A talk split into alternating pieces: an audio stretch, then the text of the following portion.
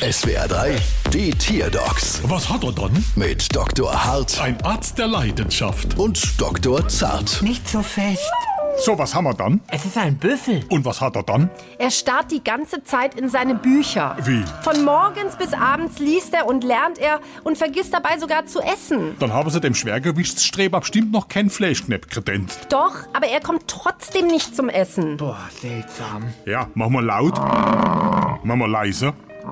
Klingt soweit ganz normal. Aber Sie müssen doch da was tun können. Ich meine, er lernt den ganzen Tag. Na klar, er büffelt. Wie bitte?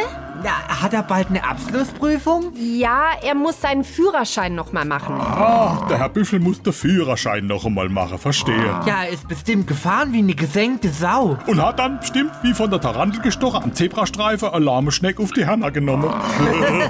Also entschuldigen Sie jetzt mal, das war jetzt aber ein ganz billiger Spruch. ja, das ist aber das einzige Billige da.